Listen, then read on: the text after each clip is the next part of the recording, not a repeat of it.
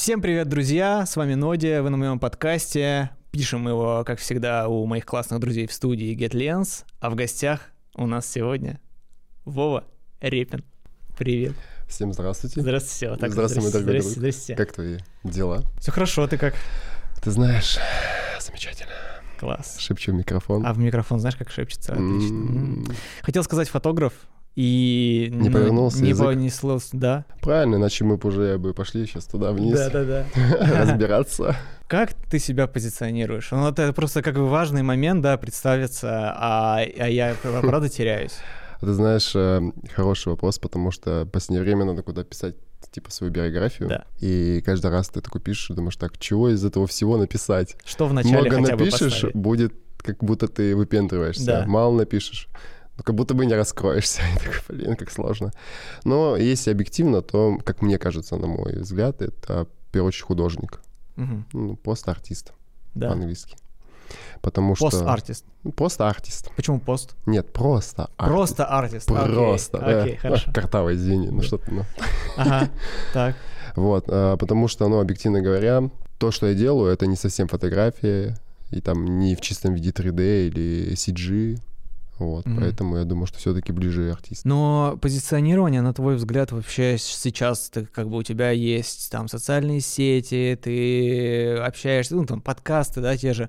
Опять же, всегда, как будто бы раньше, по крайней мере, очень важно было обозначиться, типа, ребята, я режиссер, все такие, а, ты режиссер. У меня просто был один знакомый, довольно такой, ну, типа, крутой там фотограф и так далее, у него там важный батя, все такое, то есть там прям ха- кру- крутая, короче, семья, и он говорит, типа, я просто в какой-то момент понял, что мне стыдно. Я, типа, прихожу с отцом куда-то в какие-то там, ну, типа, совет директоров, еще что-то. И он такой, а кто у тебя сын? Такой, ну, фотограф. Он такой, М, Понятно.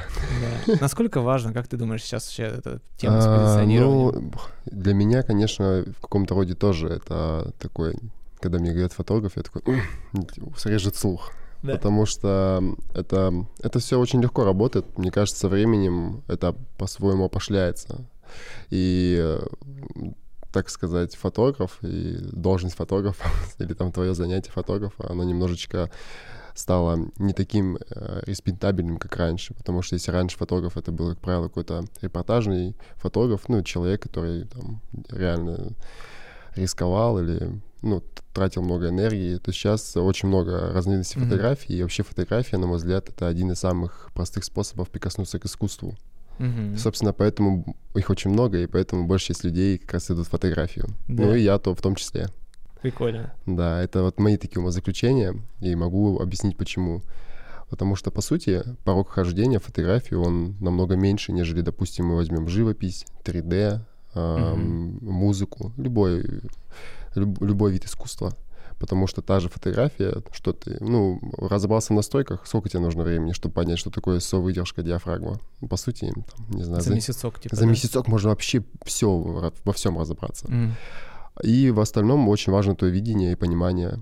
И тут, э, конечно же, над этим надо работать. Понятно, есть еще постпродакшн. Мгм. Но это, опять же, те вещи, которые не так долго можно осваивать. Мгм. Вот. И в целом ты уже можешь зарабатывать. То есть ты уже можешь идти и что-то снимать. Я помню, у меня еще не было камеры, а я уже договорился на первую свадьбу. То есть я, представляешь, я уже пошел снимать первую свадьбу в шоке, я вообще ничего не понимал, что делать. И повезло, там был оператор, он все ставил, и я такой, «А, рядышком что-то Из- фоткаю. Из-под плеча. Да, да, да. Но с музыкой так не получится. С живописью так не получится. CG, если возьмем, не получится. Не Тради- получится. Традишка это вообще я молчу. Типа там люди всю жизнь пишут с детства и, и, и не зарабатывают. 3D, большой вход порога. Надо, во-первых, железо хорошее, как правило. Во-вторых, тоже, ну, надо тратить время. Сейчас, конечно, все проще стало, намного проще. Сейчас как раз 3D превращается в то, что когда ты прилетел с фотографии. Да, Да. это правда. Уменьшается порог входа. Да, уменьшать порог входа, плюс NFT появилась, и это все Мгм. прям поменяло кардинально. Сейчас все в 3D, все просто будут заходить, и вот скоро будет, я у тебя вангую. Я занимаюсь 3D, все таки А, опять это 3D-шник. фига эти. Да, да, вот так и будет. Блин, это очень круто. Слушай, мне вообще, честно говоря, мне очень нравится эта тенденция, она интересная. Какая И именно? С, с чем? С тем, что меняется все потихонечку, что более сложные вещи становятся более простыми, более доступными, и народ может э, более простыми способами выражаться да, э, изучать, прикасаться к искусству и с разных сторон. И это очень да, круто. так и есть. Так и есть. Вот, поэтому вот я думаю, что как бы основной наш сегодняшний разговор, о чем мне именно тебя хочется вот поспрашивать, то что ты как бы весь этот путь прошел и проходишь сейчас. То есть э, путь о, вообще, в принципе, эволюция фотографа, да, то есть куда можно идти, чем заняться, какие сейчас доступны э, виды искусства технического нетехнического, э, что вообще, что вообще нужно делать, да, э, куда идти, куда смотреть, что такое стиль.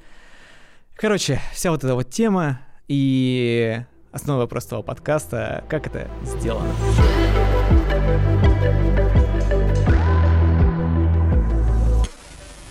Вообще вот эта вот история с э, изменением угу. не только времени, но и тебя, как э, человек, который все-таки начинал как фотограф, но потом изменился в сторону художника, э, что заставило тебя меняться? И вообще, ну то есть у тебя просто, как бы я смотрел твои работы, знаю их, я знаю твой Инстаграм, э, и как будто бы не так давно, на самом деле, там буквально пару лет назад у тебя было много всего разного. И когда ты смотришь последние работы, у тебя все уже прям очень сильно выдержано, туда начинает добавляться 3D, ты четко видишь там стиль, прям выработанный стиль. Но так же не было всегда. Конечно. Как случилось так, что ты, во-первых, как, как, почему ты начал меняться? И в какой момент это произошло? Ну, смотри, все очень просто, как я сказал ранее, по фотографии, что это минимальный порог входа. Изначально я вообще, собственно, с детства знал, что буду заниматься искусством. То есть мне, в отличие от многих э, людей, которые страдают тем, что выбрать по жизни, да. определился сразу, потому что это детства... проблема для многих. Да, это, ну, это реально это проблема. Очень большая проблема. И в моем возрасте, допустим, 27 лет, до сих пор у многих это проблема. Во моем случае мне повезло. То есть я в детстве еще понял, что я хочу заниматься искусством, и а, повезло, что у меня мега крутые родители. В том плане, там, мне там небогатая семья, ну, очень простая, знаешь, там mm-hmm. местами еле концы концами сводили. Но а, ни мой отец, ни моя мама никогда не пытались на меня сублимировать свои какие-то нереализованные цели. Ты должен да, быть юристом. Да, ты должен идти работать на завод. Зарплата, пенсия. Там батя пытался, когда я в армии служил. Мама нет. Мама сразу сказала. Она поняла сходу. А это, я считаю, важно для родителя. А понять, что любит ребенок. Что я помешан на рисунке. У меня есть вообще крутая история. А, мы жили в поселке Алха. Это под Иркутском. Мы типа переехали из Краснодара. Да. Вот. Ой, из Краснодарского, Краснодарского края. И у меня бабушка, она работала на заводе, рисовала, ну, привозила такие картоновые карточки, она им печь топила. И там она, ну, типа, коробками привозила. И я на них рисовал динозавров. Я прям помешан был на динозавров. Я их рисовал постоянно. И мне всегда хотелось посмотреть, что я нарисовал. Я там нарисую, отложу там. Я знаю, что я нарисовал там сотню их, а я рисовал тысячами. Вау. И, и каждый раз думал, куда они пропадают. А в один момент я захожу и смотрю, как моя бабуля печь топит ими. Я такой, мне кажется, я понял жизнь. А мне лет шесть. Метафора жизни, да, такая да, да. И вот я к чему? Я к тому, что мы переехали потом на Дальний Восток, в поселок Хурмали. Это вообще под Комсомольском, реально очень глубоко. Вау. Прям. Это по военной истории какой-то? Не-не, у меня, ну, просто тяжело жилось. Я типа понял. в Иркутске не было денег, и позвали моего отца, там, родственники, поработать Работа. с лесом, там, там, лесо, лесозаготовительная база. И мой отец туда технологом поехал, то есть он отучился, выбирал, какой лес можно пилить, какой нельзя, там ага. такая история, там, он вообще сейчас мега профессионал. И э, и мы переехали тут в Алху. Ой, в, в Хурмули. Хурмули. Да. Мы недавно смотрели все команды, кто где живут. Ну, типа, они хвастались. Мы же все простые ребята, там нет кого-то богатых, там все из, из откуда-то там из Подмосковья, либо да. там с ИКБ. И все закидывают Google человечка, знаешь, чтобы, ну, ходить и показывать, где дом. Я говорю, ну, давайте, вбиваем мой адрес. Я там понял, такая маленькая деревушка, и только тайга, и даже Google человечек не ходит. Они такие, чувак, ты вообще откуда? Ну, там пещера есть, в общем, вот здесь, да. Да, там водопадик, вот за него, если зайти. Да. И, собственно, мы туда переехали, начали, ну, начали жить, развиваться, расти. И, собственно, там было понятно сходу, что я там не хотел быть, ну, быть похожим на остальных, всегда да. выделялся. То есть там, если у нас все такие ну, три кошечки, под, туф... под туфельки такие ходили там. Ну, Да. это прям супер такой зоновский был на тот момент поселок. То я там всегда старался одеваться как-то по-другому, ну, по-своему. Я жил в Старом Кировске, в Омске. Это вот, ну, конечно, Похожий там вайб. человечек Google, возможно, ходит, но недолго. Его просто забрали камеру. Последний кадр, там наш дом, дом, и такие чуваки, сюда И, иди. и рука такая Да, лезет. да, да. Вот, и начал заниматься, на тот момент много рисовал, и мама моя сразу сказала мне, ты говорит, должен идти учиться по искусству куда-то, как Прикольно. там наш дед, условно. Я такой, ну, кайф. И вот я закончил школу в девятом классе, я в 11 не пошел, а и мы начали выбирать, куда поступить, и в Хабаровск решил пойти в педагогический на дизайн. И, собственно, это... А я жил всю жизнь в поселке. А у меня прям, чтобы ты понимал, был страх большим городам. У меня какое-то время, наверное, год или два, у меня была боязнь улицы. Типа, у меня было ощущение, что... Ну, а, а так и было, потому что ты выходишь, и до тебя по-любому кто-то доебется. Ну да. И мы и постоянно какие-то конфликты. А я в поселке там каждый чуть не через день, каждый за школу там дерешь. Ну, Ну да. Прикольно, школа выживания жизни, и ты формирует тебе какой-то стержень, но вот это ощущение, что ты идешь по улице и, и постоянно на тебя кто-то смотрит, оно даже ся- до сих пор есть. Да, Я, правда, в метро не спускался уже год. Ну, понимаете, вот эти мажоры. Да, да, да. Но, э, да, но когда я ездил в метро или где-то в автобусе, я всегда чувствую взгляд человека. Вот это ощущение до сих пор не прошло. Вот. У нас И оператор сейчас смотрит. я тоже чувствую его взгляд. Да, ага. Вот, и... Ну, это не какие-то фобии, сейчас это все четко. Но вот я помню, что ощущение, когда только переехал в Хабаровск, представь, одно дело, ты живешь в поселке, где 2000 человек, ты всех знаешь, другое дело, где там сотни да, людей, да, ты да. там, ну сколько, это же столица Дальнего Востока, Ну да. 600 тысяч, там, по-моему, или 700 сейчас. Вот, и поступил в колледж, и там я встретил как раз людей, вот мой самый лучший друг э, Виталия Гвин, он является геймдизайнером, art lead ом э, в действующей game компании, э, один из лучших pixel artist ов э, в РФ, на мой взгляд. Просто он не занимается своим медийкой, а сейчас занимается, потому что я заставляю его это делать. О, я видел его pixel art недавно Он очень сильный. канале. Он очень сильный, Да, да. да, да. Вот. И, и, в принципе, он еще и сильный 2D artist, но помимо всего, он еще и музыкант крутой. Он группа Кис-Кис, а, он у них а, на гитаре был Френдзона, там, ну, много разных. Ну, это, конечно, не показатель крутой группы, но вот Shrezzers, это они в Японии очень популярны за рубежом, это не русская, можно сказать, команда, band. Вот. И вот я там познакомился с такими людьми, и там вот как раз-таки уже начал формироваться как профессионал. То есть ты говоришь вот про фотографию, я начал как раз-таки не с фотографии. Не с фотографии. Да, то есть я уже на тот момент получал образование художника, потому что там у нас была очень сильная база по рисунку, по живописи. Мгм. Мы там, ну, представь, 3-4 дня в неделю ты занимаешься рисунком, 3-4 пары, то есть 2 академических часа минимум. И то же самое с живописью. И поэтому там у нас была и пластанатомия, и цветоведение, и история дизайна, и композиция. И ты- Круто. да, и, и там хорошая была школа, и мне это нравилось, и поэтому я занимался, учился, понятное дело, там играл в игры, прогуливал, спал с девчонками, потому что мы там, ну, представь, это педколледж, общежитие женское. Одни девушки, 360 конечно. девчонок, 6 пацанов. Понятно, я, Я там знаю, что такое с пед, да. поселка. Вау! Первый парень на деревне, там к одной поесть, к другой ты просто заходишь в чатик, так, с кем бы сегодня поесть? У кого там? Вот, и, и поэтому где-то, наверное, ну, уже на самом деле еще до, до педа я уже хотел, то есть в 16 лет хотел заниматься кино. Мгм. Вообще, в первую очередь, я хотел заниматься кино и играми, не фотографией. Круто. И я придумал идею, хотел снять фэнтези-фильм. Боже, как- вот как мы вообще раньше мысли это вспомнить? Вообще не было проблем. Это сейчас Не было такой, проблем, правда? Съемка, все считаешь, думаешь, сколько всего тебе Ой, нужно. графика еще, типа, если Да, двигаться да, еще да, будет. Да, да, вот эти А, все мудборды, рефы, открываешь миру, что-то накидываешь. А, а раньше ты такой, о, фильм, нефиг петь. Не, снимем, как нефиг. И понятное дело, что там рентов ничего вообще не существовало, это, об этом Понятно. даже мысли не было. Там. Но на тот момент самая такая крутая камера, это Марк II был. Ну просто, ну, это просто топ. Там, Да. Все лучшие. Вот если у тебя Хауса II, сняли, я помню, как да, мы об Марк. этом тоже говорили. Чуваки, прикиньте. Вот, и мы... И, вернее, я решил, что, блин, надо мне камеру. Надо камеру. Это И сколько тебе лет было? Мне было 17. Уже, Да. да. и я накопил чуть ден- деньжат. Мне бабуля еще подкинула моя мама там что-то. И где-то на 18-летие я взял себе первую камеру 60D Canon. Ровно, в- ровно в ДР, ровно в ДР. Я Хорош. захожу, беру 60D, такой, Мой в 17 лет первой камерой была Canon 1000 D. А, ну я помню эту камеру. Я помню, э, она, по-моему, появилась, кстати, позже, чем 60D. Она более новая версия, она такая более маленькая. Маленькая, да, Маленькая, была, да. Прикольно. Вот. А а шес- 60D это, по сути, тот же, тот же 600D, только чуть-чуть, чуть покучерее. побольше, да. Чуть- прям Да. чуть по- покрупнее. Вот.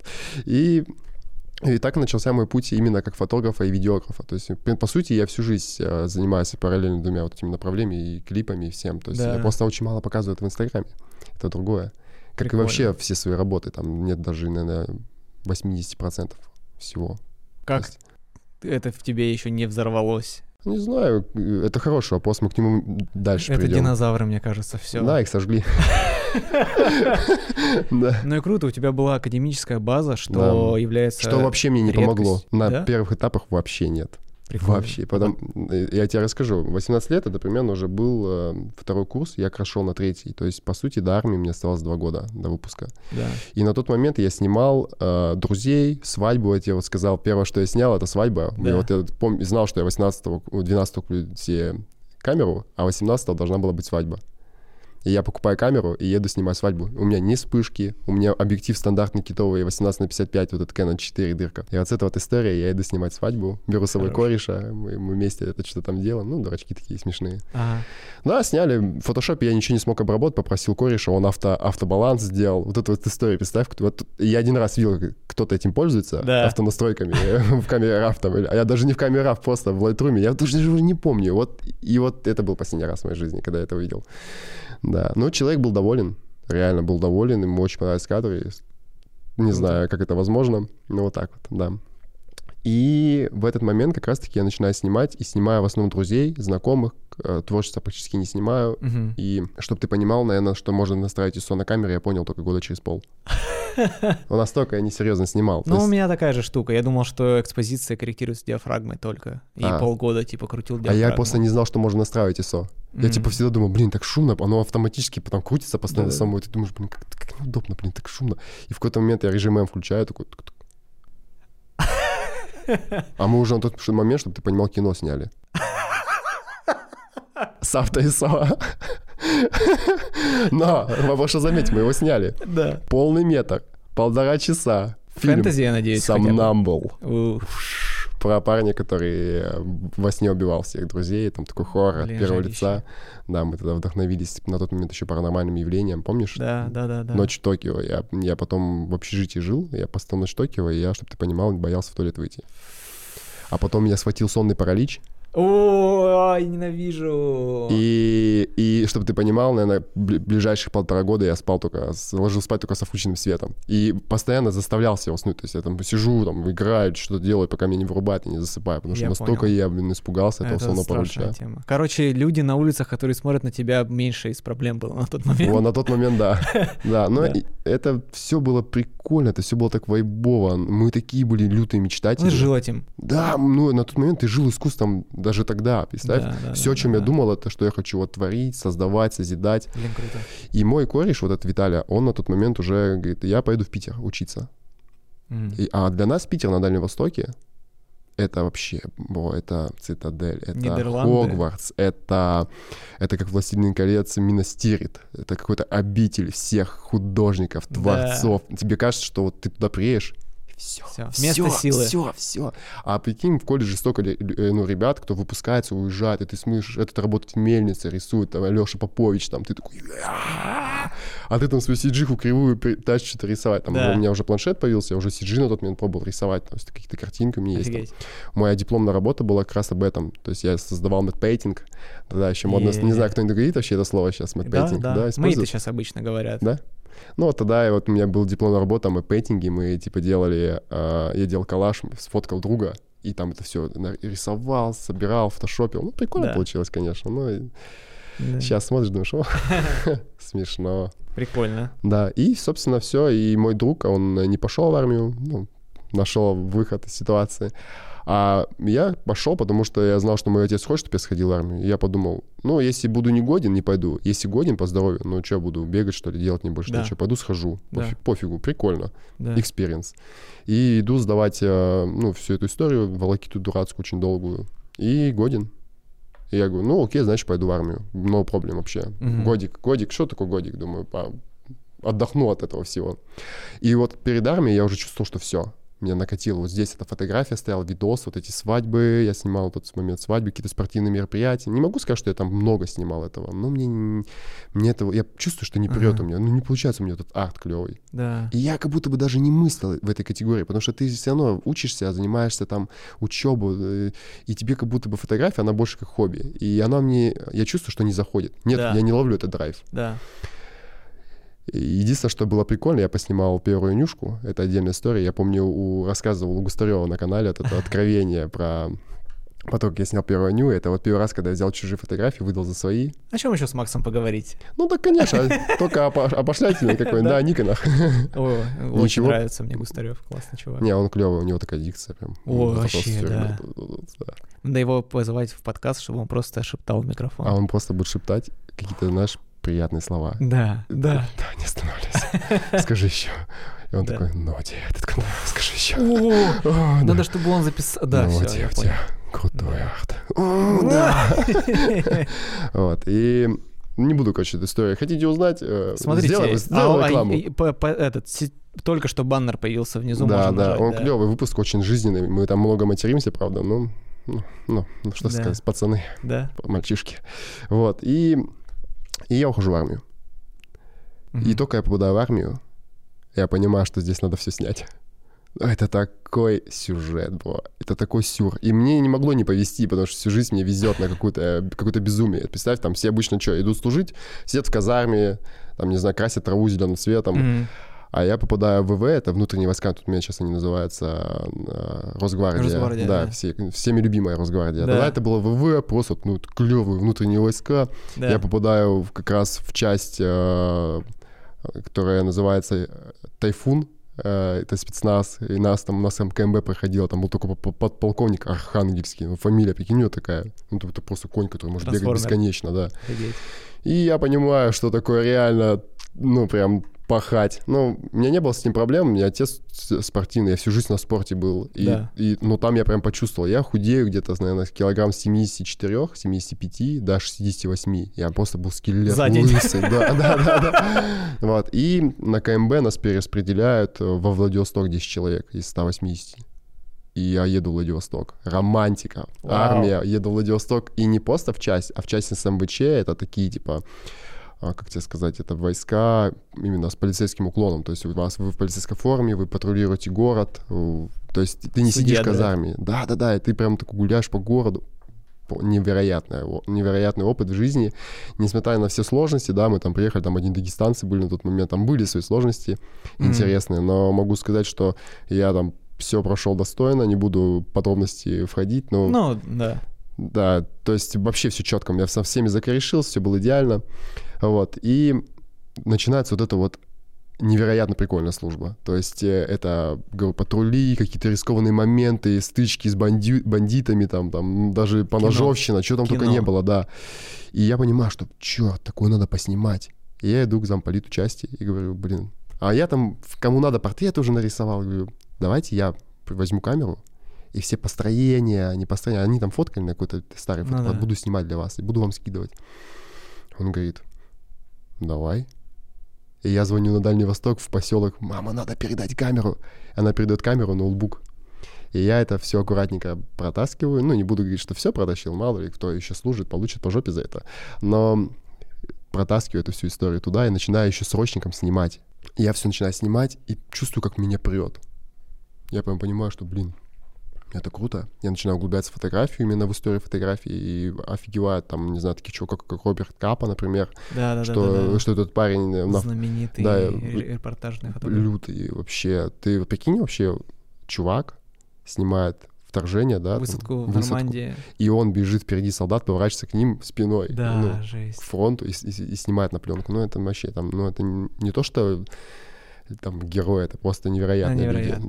да. Очень нелепая смерть у Капы была. Да. Странная. Но к- книга есть о нем. Роберт Капа офигенно. Советую прочитать всем. Прям очень крутая. Я, кстати, пытался читать, но мне не повезло, книга была на английском. М, И я такой, Уже есть в переводе. С болью такой прям это сделал. И, ну, что-то почитал. Но в основном я просто поставил о нем какие-то репортажи, в Википедии почитал. Мгм. В общем, изучил немного его историю.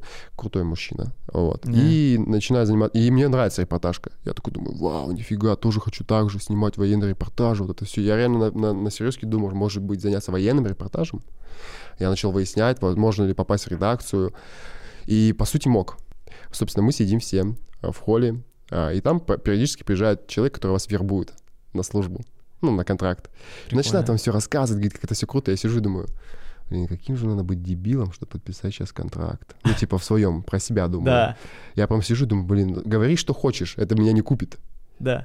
И она говорит, говорит, типа, про, там, у вас будет пенсия, вы, там, через столько лет вы уже уйдете, там, с контракта, у вас все будет. Я думаю, боже, я же создан для великого. Да, Там, да, вот да, такое да. мышление было. И в какой-то момент она говорит, но специально сейчас, в этом году, есть особенная функция, вы можете подписать контракт на два года с учетом срочки. И я такой, чего? И это что получается? Я отслужил, а я на тот момент отслужил где-то месяца 8-9. Половину почти. Больше половины. Мне осталось 3-4 месяца, и все, я еду в Питер. И я думаю, это что, я еще подпишу контракт, еще буду год здесь? Да. А я на тот момент задумался, так, окей, я сейчас, это вот в эту же секунду я думаю, вот я сейчас приду с армии, а что я буду делать? Это же мне надо, ну, где-то найти деньги, как-то переехать в Питер, как-то Да. заработать на Да, камеру. да. А я, ну, я знаю, сколько, я уже смотрел, сколько стоит Марк 3, тогда только вышел. Просто я там, я, у меня он на рабочем столе стоял. Я думаю, так, он стоит там 100 с фигом тысяч. Нифига себе, где сейчас столько взять? В то время Ну это вообще, ну, это как сейчас 300 там. И я думаю, а здесь что, я сейчас подпишу контракт, у меня будет оклад там 25-30 тысяч. Я могу жить на казарме, есть Да. баланду. Даже можно даже вещи не покупать, просто, не знаю, ходить в- по военке, там, что мне. И за год я как раз заработаю на технику. Я звоню корешу в Питер. Говорю, бро, я походу не приеду. Типа, пишу контракт. Он говорит, ты что, дебил? Да. Ты с ума сошел? Я говорю, не-не-не-не, говорит. «Я- Послушай, да. послушай, у меня план. Он говорит, да ты дебил, ты завязывай, приезжай сюда, мы что не придумаем. А он на тот момент э, разносил картины. Он, раз- он работал доставщиком картин. Это сейчас у него все круто, он был Ну да. доставщик картин. И я говорю, не-не, бро, я решил. Он говорит, ну, если ты решил, давай. Ну, ты, говорит, конченый. Вот. И я подписываю контракт. Я не могу сказать, что было легко. Было много конфликтов, было много драк, много чего было. То есть я знал, на что я подписываюсь. Да. А я был, ну, таким прям, мне было пофигу, я был разгильдяем, ну, срочником именно. Вообще не мыл полы никогда, всех заставлял мыть, там, ну, вообще был беспредельщиком своего рода. И я подписываю контракт, то это тоже целая замо- заморочка на самом деле. И пока ты еще срочник, тебе еще не доверяют. Ты, не, ты хоть и подписал контракт, но ты не можешь выйти на улицу, в магазин. Ну Нифига. Ты все еще вонючий срочник, который ничего не может, зеленый. И в какой-то момент командир роты меня зовет себе и говорит, слушай, а там в части у нас не было срочников-сержантов. Ты не мог управлять солдатами. А, Ты максимум ефрейтором мог быть. Он говорит, «Э, давай тебе... Хочешь командир отделения? Типа, я такой, давайте. А я же по, по натуре лидер сам по себе. Мне Ну это да, все да, да, будоражит. тебя, да. Я говорю, давайте. И меня делает командир отделения, и у меня все в голове просто меняется в разум. Я типа просто такой, так, теперь я серьезный, правильный. Да. И я срочником начинаю гонять всех этих дагестанцев, кто на- был старше меня по, по призыву. Как я начал там всех гонять, строить, начал изучать матчасть, углубляться в командирскую, ком- ну, вообще во всю эту историю, как это работает, что такое ОПГ и бла-бла-бла-бла-бла-бла-бла, всю эту литературу. И там я как раз, у меня появляются, ну, друзья, сержанты. Я, ну, я уже с ними дружил, со всеми, с контрактниками. А там пацаны, кто из э, спецназа, кто откуда. Я начинаю увлекаться как раз оружием. Мгм. Все эти перезарядки, быстрые разборки. Я мог, могу перезарядить калаш одной рукой вообще как нефиг. То есть вот такие истории. Ну, увлекаюсь, начинаю стрельбой увлекаться. Мы там Мгм. ездим, стреляем по, а, ну, типа, по- выходным, а потом мы ездим на полигон, стреляем. Там у нас патронов было много. Ну, вообще это круто прям было. Круто, круто. Звучит круто. Очень круто. И, и плюс у нас еще ППСы каждую неделю, типа с понедельника по, по в субботу мы патрулируем город. Там такие, братан, истории. Там и пистолетом в, в- в лицо тыкали, и мы на чердаках там дрались, ножом меня резали, там, и, там очень много историй было. И, собственно, вот там было очень много крутых сюжетов. Я хотел об этом всем снимать, я ночью снимал, и днем снимал, постоянно это что-то снимал, рассказывал, Мгм. брал интервьюхи, вот. И параллельно пытался еще снимать, когда уже стал контрактником, просто. Там была такая история, когда я пошел снимать девочку, а, я ее снимаю, и в какой-то момент а, боевая тревога. А у нас боевая часть. Любая, любая ситуация нас подрывает. Я думаю, да ну нет. Мне говорят, мне говорят, алло, товарищ сержант, вы должны прибыть э, в часть э, во столько-то, во столько-то, то есть там обычно ча- плюс час, ты должен за час быть частью Да. уже. Я такой принял, я девочке поворачиваюсь, говорю, я поехал. Он говорит, куда? Я говорю, на работу. Ты чё, охуел? Я говорю, ничего не могу сделать, надо ехать. И девочка начинает сразу же с Конечно. ножом на тебя да, да, мы бросаться, начинаем драться, там, я ее втыкаю. Ну, там целая история была. Ну, она по баллам взяла меня, короче. я понял, да. Вот, и, и, значит, я еду в часть, а я думаю, это просто тревога. Там учебный постоянно там, чуть каждую неделю вас подрывают из выходного. Оп, типа, да, взбодрили. Да, ну, я жил в части, поэтому мне далеко идти не надо было. Но здесь я вот еду прям ну, в часть, ну, недовольный, расстроен, думаю, блин, жесть какая-то. И понимаю, пока еду, читаю новости, что с автозака сбежал, зэк, одноногий причем, убил там... Да что за дичь Да, да, да, то есть он, был э, с... Одноногий чувак. Да, он был с протезом, и в протезе спрятал э, заточку и пырнул э, охранника. Ну, там, а автозаки нельзя останавливать, э, ну, там, по, по этому, по уставу. Они должны доезжать обязательно до места, и там уже их принимают. А эти пацаны остановились, открыли, и он их перестрелял с пистолета и убежал одноногий. И вот мы два дня его вооруженный по, по, по самые зубы. Я там вообще с РПГ на тот момент был. Это не после калаша такой удлиненный. Хожу с ним, все патроны, броня, каска, все Охереть. по городу. Патрон досылатели, то есть в любой момент. Да. В такие моменты много мыслей в голове. Типа, а мо- смог бы ли я, вот если бы он сейчас выскочил на Да. меня, там, ну, много чего было в голове. И в какой-то момент я понимаю, что служба подходит к концу, а мне надо, ну, думать, что делать дальше. Одноногого-то поймали? Не- Конечно. Ну, не мы поймали, там грустная история. Для него все плохо закончилось, скажем так, бедолага. Мгм. Мне даже жалко его, если честно. Я понимаю, что надо что-то с ним делать, э, и начинаю думать, что. Да, вот да, я сейчас да. приду с армии, что я буду делать? Реально. Ну, объективно. Меня уговаривают остаться, обещают должности. Еще больше, Прям, Ну, да. понятно. Вс- прям очень уговаривали. Самое смешное, что человек, который меня уговаривал, офицер, как раз, который занимался кадрами, а, он мне говорит, оставайся. Я говорю, не, не, я говорю, сейчас Питер. Он говорит, да, ну там увидимся. И знаешь что? Увиделись. Он переехал в Питер, ушел с армии, занимается юрис- юриспруденцией, плюс у него еще свой бизнес, вообще все круто, мы хорошие друзья. А этот человек, я говорю, что ты меня уговаривал, если ты сам ушел? Ты офигел, говорю, что ли? Ты меня прям так уговаривал, там, так продавал мне, а в итоге сам что не служишь? Иди служи, говорю. Да. И чё он? Вот, Саш, привет. Вот. Ничего, все, у него, у него все прекрасно. Кайф. И все, и, собственно, я понимаю, что окей, я ничего, по сути-то, я не могу. То есть я там умею монтировать, чуть-чуть снимаю.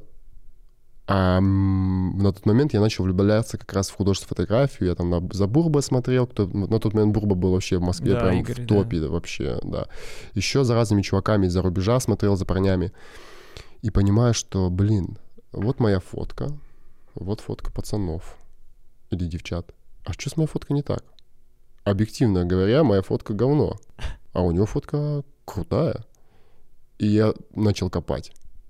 А у меня есть такая привычка, что если я что-то хочу выяснить, я начинаю реально выяснять. И вот ночью все спят, отбой, а я иду, и у меня завтра неважно, там, полигон, не полигон, спать не, не- почти нет времени, там. Я иду в, вот, в гладильное, у нас есть помещение, я уже не помню, как называлось. Раньше все помнил это, а сейчас уже не помню. Ну, там ты гладишь вещи, пыша, там подшиваешь.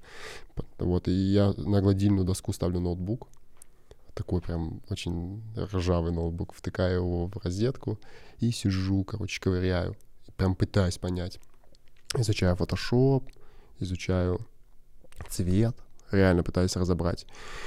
И на тот момент я пришел вот этой фишки, э, которую я для себя сам выработал, про ну, прокачку, как быстро это сделать. И, собственно, всем советую. Это Мгм. моя личная фишка, там, которую я для себя нашел. Это вот точная прокачка. То есть не когда ты пытаешься все сразу понять, а когда ты прям по аспектам подтягиваешь. Вот понимаешь, что у тебя с цветом проблемы. Углубляешься, цвет, да, начинаешь бить цвет, реально изучаешь его, понимаешь, там, с композицией, начинаешь композицию изучать.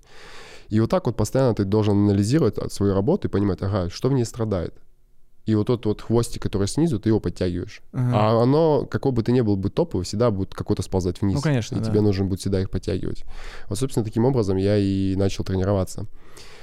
И тут сыграл сам момент того, что я был в неволе и не мог делать, что хотел. Я не мог пойти поснимать любую модель, я не мог там все ничего позволить, по сути. Но я купил себе уже камеру, кстати. Купил камеру, был счастливый. Блин, круто. Да, Марк 3? Да, Марк 3. Взял. Марк 3 себе. Но э, невероятно был счастлив. Просто не описать словами, как я, когда я взял ее. Вот. И заработал прям кровью и потом. Реально, В прямом кровью и потом. смысле? Да, да. И все, оставалось там, наверное, месяц, месяц и я, и я себя прям мотивировал. Все, я сейчас вернусь, я начну, я вернусь, я начну. А ты реально... У тебя, когда ты находишься в неволе, по сути, да, ты прям как будто бы ты на зоне, можно сказать. Ты же не можешь куда угодно Ну, пойти. да. У тебя появляется ценность времени, она другая. Ты реально начинаешь ценить свое свободное время, которое тебе доступно. Потому что все остальное время тебе недоступно, ты выполняешь приказы. Мгм. И, собственно, когда я уже заканчивался контракт, мне еще уговаривали, уговаривали. Я все-таки решаюсь уйти, и выхожу, только я вышел уже с контракта.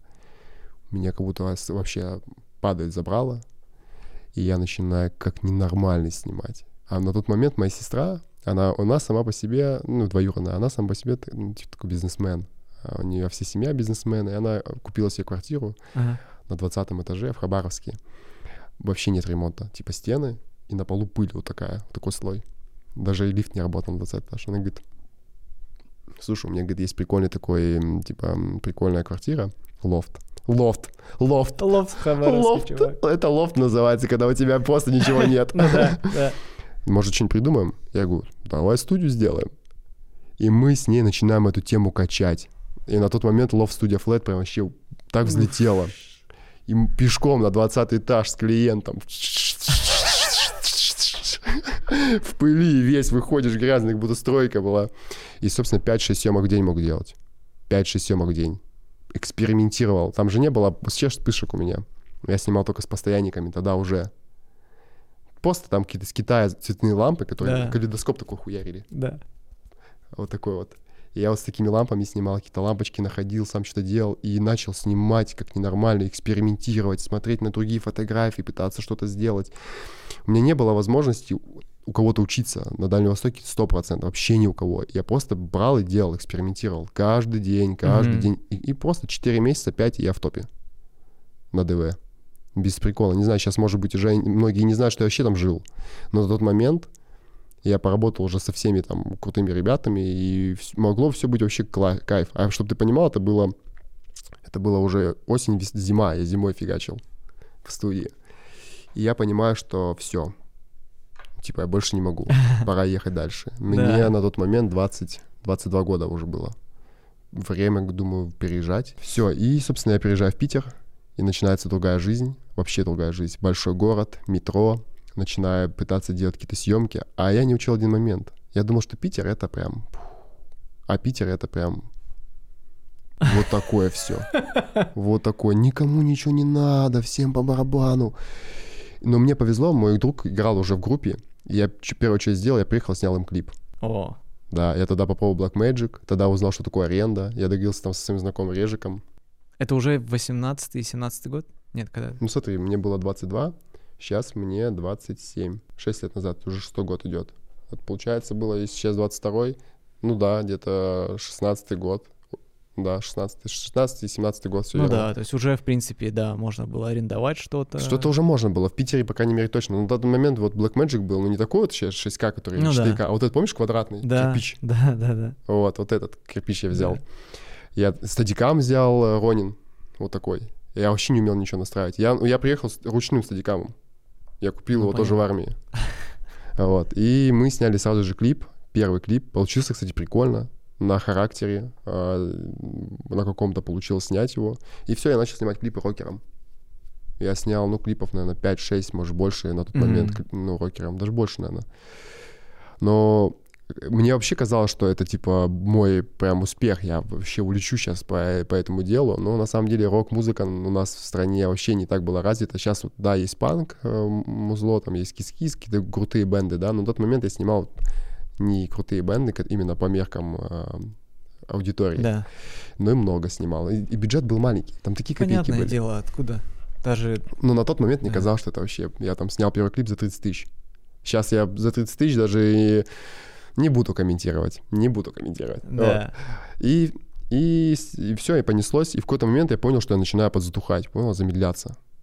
Питерская Да, энергия да, тебя да. И мне, ко мне мой друг подходит, Виталий, и говорит мне, бро, Он медленно говорит. Бро. а он, он, а он, а он, он, он невероятный человек. Но он один из... Он просто гений, реально. Он прям гений. И он мне подходит и говорит, блин, братан, я, если честно, думал, что ты когда приедешь, ты нас всех взорвешь своей энергией, просто, ну, типа, разъебешь. И меня так это задело. Я покупаю билет домой на Дальний Восток, еду домой, снова смотрю на то, что я вижу, на, этот, на свою деревню, Да. на, на вот эти подъезды, на то, как живут люди, на то, как, то, как у меня дома в целом. И понимаю, что нет. Надо, надо, ну, надо работать. Возвращаюсь обратно и начинаю херачить. Клип сразу же снимаю уже на Red. Мгм. Первая моя съемка на Red была. Возвращаюсь, снимаю клип и начинаю параллельно еще снимать и знакомлюсь с Мелом. И вот тут все поменялось. Вообще все. Вообще вся жизнь просто пошла в другое русло. Мы с Мелом увиделись на съемках другого клипа. Дима его режиссировал, а Мисюра был оператором этой истории и продюсером. И я туда приехал просто как бы пацанам в гости и познакомился с Димоном. А я его уже видел в Инстаграме. А у меня всегда такая натура была, типа, смотрю и думаю, ну это, это всех разъебу. вообще. Смотрю и думаю, блин, а вот с этим будет тяжело. Круто делает. Да. Да, я прям подумал, блин, крутой чувак. И мы с ним знакомимся, и в секунду, в секунду становится понятно, что вообще вот, вот мой кореш реально. Прикольно. И я его зову буквально, у меня там день рождения через пару дней, я его зову на днюху, говорю, приезжай ко мне на днюху. Он приезжает ко мне на днюху, мы нормально. А у меня на днюхе, чтобы ты понимал, мы там вообще гуляли по-лютому. Я сам не пью и не курю, никогда не пил, не курил. Но вот это веселье мне нравится. И, собственно, у нас, чтобы ты понимал, питерская коммуналка, прикольно. Не коммуналка, а там тут такая, как называется? Э, Не, не коммуналка неправильно, да, будет сказать. Просто питерская квартира, потолки вот Высокие эти потолки, трехметровые, да. вот скрипучие. И паркет. арфа. Я позвал а- девочку, кто на арфе играет. И у нас дома арфа, день рождения, такой вайп, рокер, там все. И позову Димона, Димон такой, что происходит? И мы начинаем общаться, и так получается, что мы абсолютно разные люди. Мы вот две противоположности. Там, допустим, я энергичный, люблю разговаривать, общаться с людьми. Он спокойный, Да-да-да. м- мега спокойный. Он, ему вот это все нафиг не нужно. Ему вот посидеть в компе, поковыряться. Вот, э, там, не знаю, там, я забычивый, рассеянный, он, наоборот, собранный. Я там во все верю, вдохновляю, он, наоборот, э, ни в что не верит, нет никакой, в мире нет объективности, я говорю всегда, все объективно. Вот, и, собственно, мы сходу понимаем, мы прям стекаемся, понимаешь? Идеально стекаемся. идеальное дополнение такое. Идеальное дополнение. Но мы с ним, в отличие, допустим, от Виталика, Виталий никогда не интересовал там, фотографии, видосы, его интересовала музыка и игры. Да. А здесь Димон тоже снимал, и фото снимал, Да. и тоже миксовал, и все. И мы начинаем вместе с ним работать, что-то делать. И на тот момент ам, у меня был кореш в Москве, Леша Трифонов. Ну, ты должен знать его, ПФНАФ. Да. Да. А я к нему, я как-то ему написал по ретуши, и мы как-то начали общаться, и он мне говорит, слушай, дружище, там э, продакшн Квикс есть такой. Собирается ехать э, в Питер, э, делать э, выступление для Panasonic. У Panasonic вышли новые камеры, и они хотели, типа, сделать ивент Да. а, в студии Полигон. Есть оператор, говорит, кто мог бы поснимать? Я говорю, да, без проблем есть, говорю. Я могу поснимать, говорю, еще пацанов позову. Я соберу там Димона, еще там есть чувак Игорь Хромков, крутой, он круто снимает клипы. Игорь, салют. Вот, и мы, собственно, называем цену, нам за это платить 15 тысяч. Я такой думаю, «Вау, офигеть.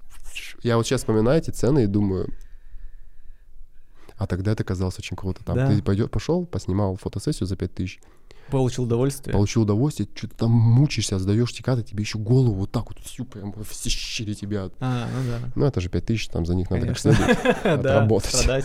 Да, да. И, собственно, мы знакомимся с, с Влад, э, Вадос, Квикс, который, вот, а потом э, с Леша, Марк, который сейчас маяк. Да. Марк э, вообще тоже салют и Марк, и Ва- Вадиму всем привет. Вот, и, э, маяк вообще топ. А, маяк топ, ну топ же. Ну, конечно же, да. Ну, конечно. Я с Марком каждый день созваниваюсь. Ну вот, Марк э, красавчик. Вот, и да, давай за маяк. Да. И за Марк. Марк, за тебя. Арфа не хватает, конечно, ну ладно. Да, давай в следующий раз сделаем. Да, с арфой. Итак, и, в общем, значит, э, знакомлюсь с ними, мы снимаем, и пацаны говорят, блин, вы фига вы крутые, а мы на энергии все такие. Да, да. Давайте к нам в Москву. Они-то, наверное, это говорили из вежливости. Ну, просто, типа, сказали ради того, чтобы сказать. Просто Но обронили. они не поняли, кому эти говорят. Я говорю, Димону, поедем? Он говорит, погнали. И мы в эти же выходные приезжаем в Москву. Просто мы покупаем билет, приезжаем в Да. Москву. И я звоню Марку, говорю, ну что, мы вот тут уже на электрозаводе. Он говорит, чего? Я говорю, мы на электрозаводе. Он говорит, в смысле? Я говорю, в прямом. Он говорит, э, э, ну заходите. И так мы попадаем на завод. И все. Все. Все. Нас оттуда уже было нельзя выгнать.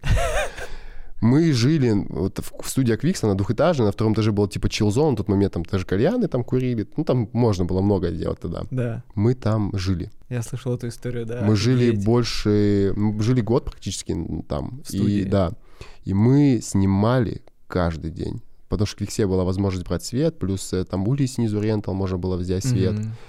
Плюс там продакшн. Ну, понятно, к нам все относились в продакшне, там же там кто-то из ВГИКа, все такие серьезные, там, к нам как, Академичные, да, к да. нам как к отбросам, знаешь, а это эти дурачки, Да. дурачки. Мы такие думаем, ну давайте, давайте. И мы каждый день снимали. И знаешь, что я тебе хочу сказать?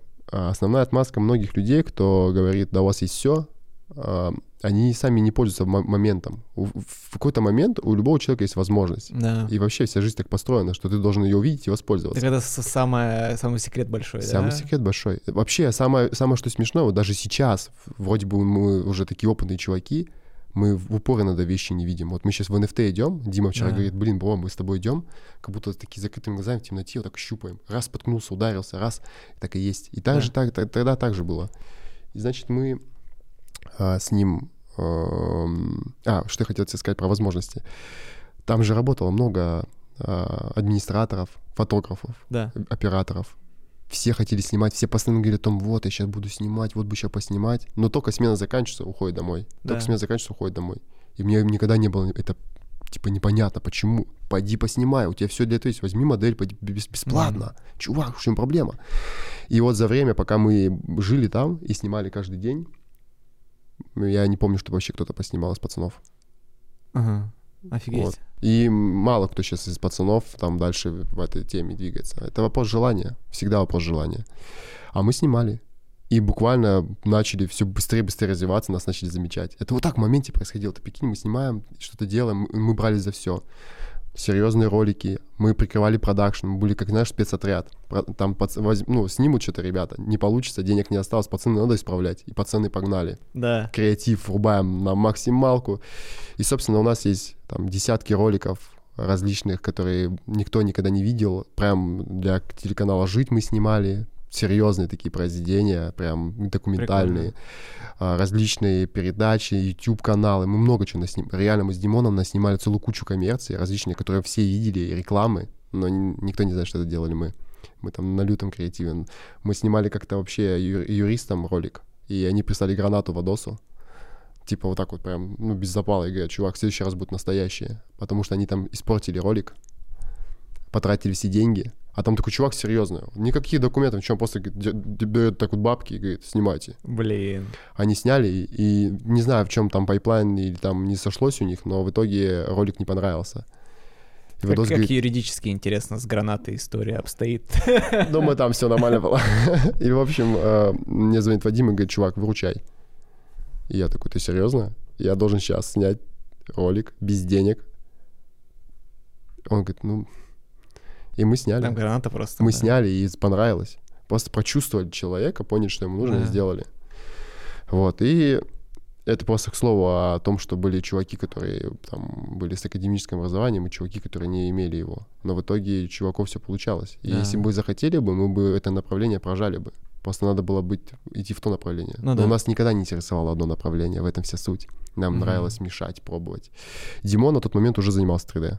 Ему нравилось, но так как мы жили на студии, не было возможности ковыряться в компе. Он приезжал когда в Питер, Ну, в садился Питере за комп, еще, да. да, да, и начинал, что-то да. там крутил, вертел.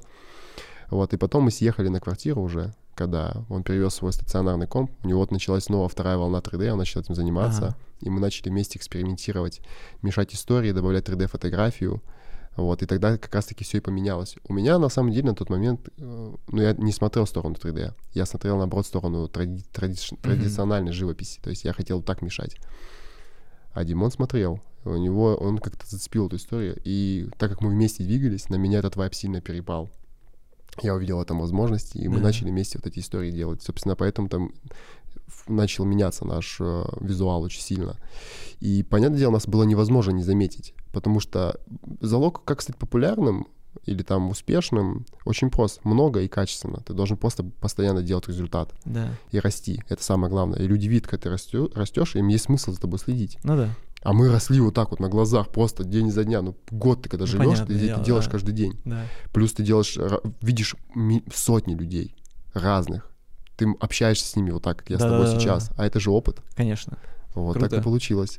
Я помню тот момент, э, когда я впервые, я, пом- я помню, я узнал про Квикс.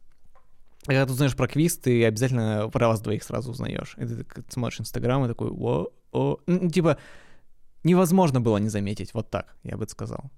Самое смешное, что там э, ребят это расстраивало. Типа, чуваки реально с гика, они снимают, они там делают продакшн, Да. а потом конец года делают нарезку видосов, и там 70% наших роликов. И они такие, типа, What the ты fuck? дебилы, вот эти вот эти вот.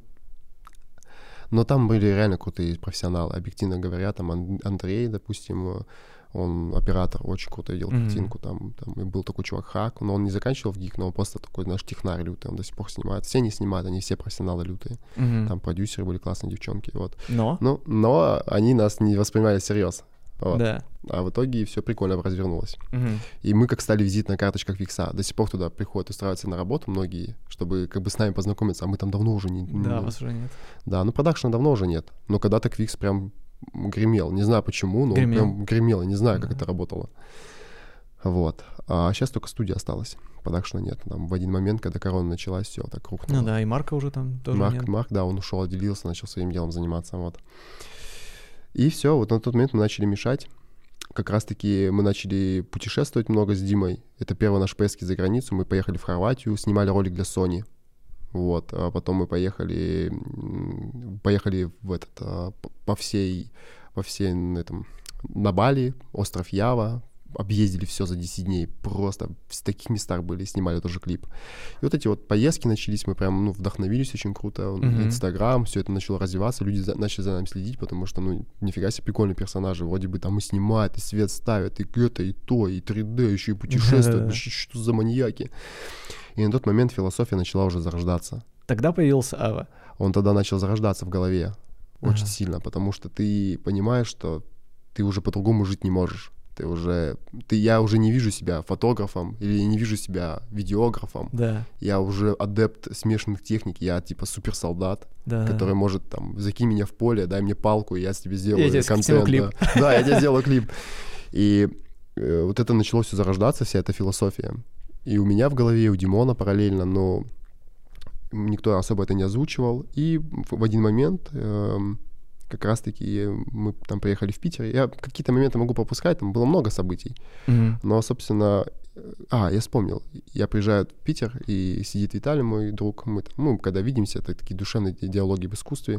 Он на момент, тот момент уже рисовал игры для Германии, пиксельную игру делал полностью, арт-лидил. Он мне говорит, бро, а он с Японии вернулся, с группой со своей Мгм. музыкальной. А для меня Япония была мечта. Да. И он мне это все рассказывает, и я ему говорю, бро, я тебе обещаю, я в этой весной буду в Японии. Я не знаю, где, откуда я это взял, но я с такой уверенностью это сказал.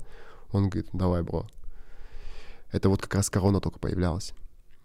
Э, И прикинь, через какое-то время мне пишет парень в Инстаграм, вообще, там у него, нет каких-то работ в Инстаграме, ничего. Мне пишет, хочешь поехать, а, хочешь снять клип? Да. оператором. Я думаю, ты что, чувак, делать мне вот больше нефиг, типа, этим заниматься. Ну да. Там, я в основном только работал с Димоном уже на тот момент, и я ему говорю, «М, а что за, а что, что кого? Он говорит, да, в Японию поедем. Да. Тынь. А это весна. Да. И я ему говорю, «Ну, весна будет. Я ему говорю, а, типа, погнали. Я даже условия не спросил. Мне вообще было все равно. Да. Что? Будь это порнография, мне было вообще не важно, что мы будем заснимать за клипы, кому. Я говорю, погнали. Да. Без, проблем. В итоге мы снимали там э, клип для Blackstar вообще. Э, Там артист какой-то, но он на тот момент, я так понимаю, был не популярен еще, он только заходил. А вот и, корона, и все, и оно все, там он ушел в свою какую-то сторону по итогу. Вот. И в итоге мы договариваемся о том, что будем снимать клип, а режиссер он вообще был новичок. Он именно как режиссер не выступал, он там какие-то снимал Ага. ролики. И вот, и пришлось, конечно, за него многое сделать, там, и раскадровку, и все. Но парень был добрый, хороший, но пришлось взять свои руки, Да. руки, потому что одно дело, когда ты снимаешь в павильоне, другое дело, когда ты снимаешь где-то вообще в другом городе, где вообще что другой угодно стране. может да, повернуться. Я говорю, Конечно. так, братишка, ты, конечно, смотри за, за кадром, за хроном, но Да. давай-ка я по, команд, под, под- по команду, и вот сейчас быстренько мы раскадровочку с тобой клевенько сделаем, вот это вот Да, все. да, да. Вот, я на тот момент много уже рисовал, все так же там на планшетике накидал раскадровку. Ну, круто, подготовились, поехали Мгм. снимать. И все. А, и в тот момент перед Японией я думаю, пора. Я как раз был в Питере, вот тот момент, когда с Виталий поговорил. Я сажусь, я влюбился еще на тот момент э, там, в девочку. Я сажусь, открываю MacBook и начинаю писать. Писать философию всю. Вообще, что, что Манифест. все, что изнутри Да. льется. А такая история еще смешная, я об этом дальше скажу тебе. А, Я в детстве вообще не писал. Я На, на уроке русского языка я рисовал, и вообще, собственно, всегда рисовал на партах, везде, на в дневники, дневника. Я, это же деревня, кто тебя куда выгонит? Ну да. Ругали, маму вызывали, но ты все равно рисуешь. И ко мне кажд- каждый после уроков подходил педагог, давал резинку стирательную, говорит, ну давай. И я сидел, стирал с, ш- с парты все. И ко мне на русском языке подходили и говорили, чувак, открой хотя бы тетрадь. Хотя бы тетрадь открой. То есть понимаешь, да, что у меня не было ни поставленной речи, я писал с Да. ошибками, плюс у меня еще дислексия. Это, ну, там... Сложно читать, щи- ну да. Я не запоминаю, я вот как слышу, так и говорю, ну, Да. пишу, то есть Да. я пропускаю. И, собственно, понятное дело, что проблемы с правописанием совсем. И в какой-то момент как раз я понял, что с этим надо работать. И начал это все подтягивать, Мгм. учить русский язык, прикинь, запоминать слова. И, собственно, как раз-таки я начал вот э, то, то, о чем я тебе говорил, начал писать все, что вот у меня в голове. И написал невероятное количество текста. А, Там и маркетинг, там и философия, там и что вообще мы себя представляем, и что хотим видеть. М. Я нахожу редактора, он это все редактирует, я показываю Димону, Димон такой, ну это про нас, что сказать. Сказать больше нечего. Димон сдержанный Да, чувак. ну да, да, да. И тут вот начинает все обрисовываться, нарастать. Да. Я понимаю, что надо собирать бенд, но к слову продакшн мне вообще не нравилось. Типа, Мгм. я, не, я не вижу это как продакшн. Типа, мы делаем кому-то клипчики Да. не наша история. Хочется что-то круче, масштабнее, больше. И начинаем думать о том, какое направление, куда и почему. Мгм. По сути, мы до сих пор не являемся продакшеном. То Ну да. есть, хотя Мы можем банда. снять кому угодно и что угодно, да. Мы, и мы снимаем и делаем, но в основном с другими продакшенами. Да. Вот. А, я понимаю, что тут что-то надо делать другое. И думаю, начнем с визуала, начнем какого-то своего визуального стиля, Да. названия. Да. Мы садимся с Димоном, думаем, ну, типа, как назваться. И оно вообще пришло в моменте, типа, авы. Просто вообще я, может быть, не писал на русском, но историю я хорошо всегда знал. И читал, изучал историю искусства, все это Мгм. было. И мы как-то, во-первых, мы зашифровали это слово, то есть там АВ, каждая буква что-то значит. Мгм. Но это не главное. Главное было именно то, что изначально по истории АВ это значит э, типа превозносить, приветствовать. Мгм. Там это в Библии это Деву Марию, а, допустим, э, в истории это Ава Цезарь и все остальное. Это Да. когда-то было целое приветствие, но в какой-то момент это ушло. Да. Ни в одной стране этого нет. Нету. И мы подумали, прикинь, как круто, что мы можем назваться, мы можем так здороваться, мы можем вернуть обратно то, что было когда-то в наше время. Да. Прикольно. И это все начинает закручиваться. И мы превозносим искусство на первое место, мы его Мгм. приветствуем, открыты к нему. И зарождается эта философия Савы. Но мы об этом, мы начинаем это везде говорить. Ну, как говорить, мы же напрямую не говорим, мы просто так здороваемся. Э, Мы придумываем лого. Я нахожу человека, который, а, ну, клево занимается как раз-таки дизайном, пиля, салют. И мы с ним делаем это лого. Я прям сажусь и накидываю свои идеи. Я говорю, я хочу, чтобы было АВ, и типа сверху меч разрезает, и получается АВ. Да. Он говорит, блин, начинает накидывать, рисует мне квадрат. Я говорю, не, нифига. Вот так беру, прям стерка на планшете, стираем Да, да, углы. да. И получается вот этот знак, типа как щит. Кайф. Ага. И получается, что у нас... А мы такие сами по себе воинствующие чуваки. У нас воинствующие взгляды и в целом... Ну, сейчас поспокойнее, но в целом... Ну, эстетика такая. эстетика да. такая у нас, да, боевая. Мы всегда на, на фронте. Мы всегда в, в- в деле. То есть нет такого, что у нас перерывы. Мы Да. всегда вот реально Да-да-да. воюем. Вот. И, собственно, оно, оно одно из другого получается начало. Вот появилось лого. Я беру, знакомлюсь с Каем на одной из выставок, это дизайнер. И мы с ним придумываем футболки. Мгм. Здесь моя философия, что я написал, типа, меняя мир своим искусством. Это та Да. фраза «меняй мир своим искусством», оттуда повестка я как раз написал. Там «воины искусства, воины мира», типа, меняем там будущее и бла-бла-бла. Вот это все есть в нашем мерче. Я делаю эти футболки, мы делаем их золотыми, Мгм. первыми. Отсылка как раз а, к Риму. Они Мгм. тогда любили эту историю, всю золото, бронзу. Делаем первые футболки. И Специально перед Японией я хотел это сделать, чтобы поснимать их. Мгм. И отправляемся в Японию. И это самая лютая поездка в моей жизни. Бро, это просто... Тогда у меня все поменялось в голове. Начинается корона. Мы, хот- э, чуваки говорят, надо отменять поездку. Я говорю, вы что, гоните? Погнали снимать, пацаны. Я их Да. мотивирую. Мы едем в Японию. Начинается жесткий локдаун. Все закрывается. В Японии вообще все Никого уже... нет. Никого нет. Ни одного туриста практически нету.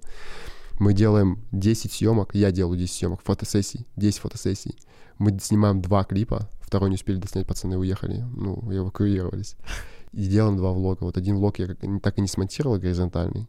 Ага. Он офигенный, братан. Ты увидишь, если бы я его сделал, вы бы увидели Японию не то, как там ее все, вот здесь можно классно поесть, а то, какая она в натуре. Да, Мы там лазим по крышам, мы там общаемся с местными филиппинцами и мексиканцами.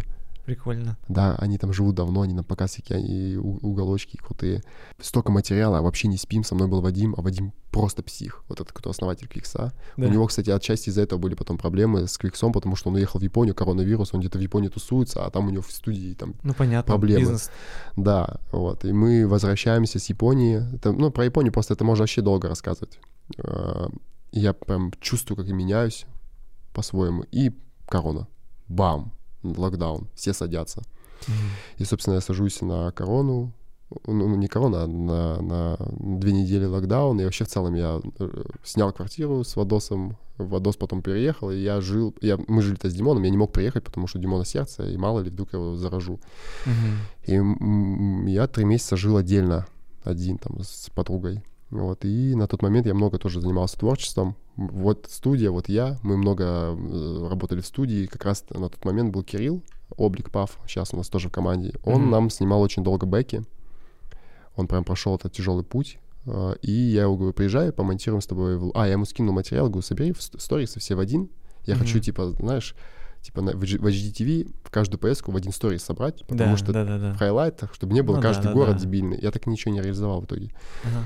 И мы начинаем собирать этот хайлайт, и я понимаю, что да не, а у меня вот этот, знаешь, э, перфекционизм, я такой, не, ты фигню собрал, приезжай, говорю, на студию. Он приезжает на студию и живет на студии.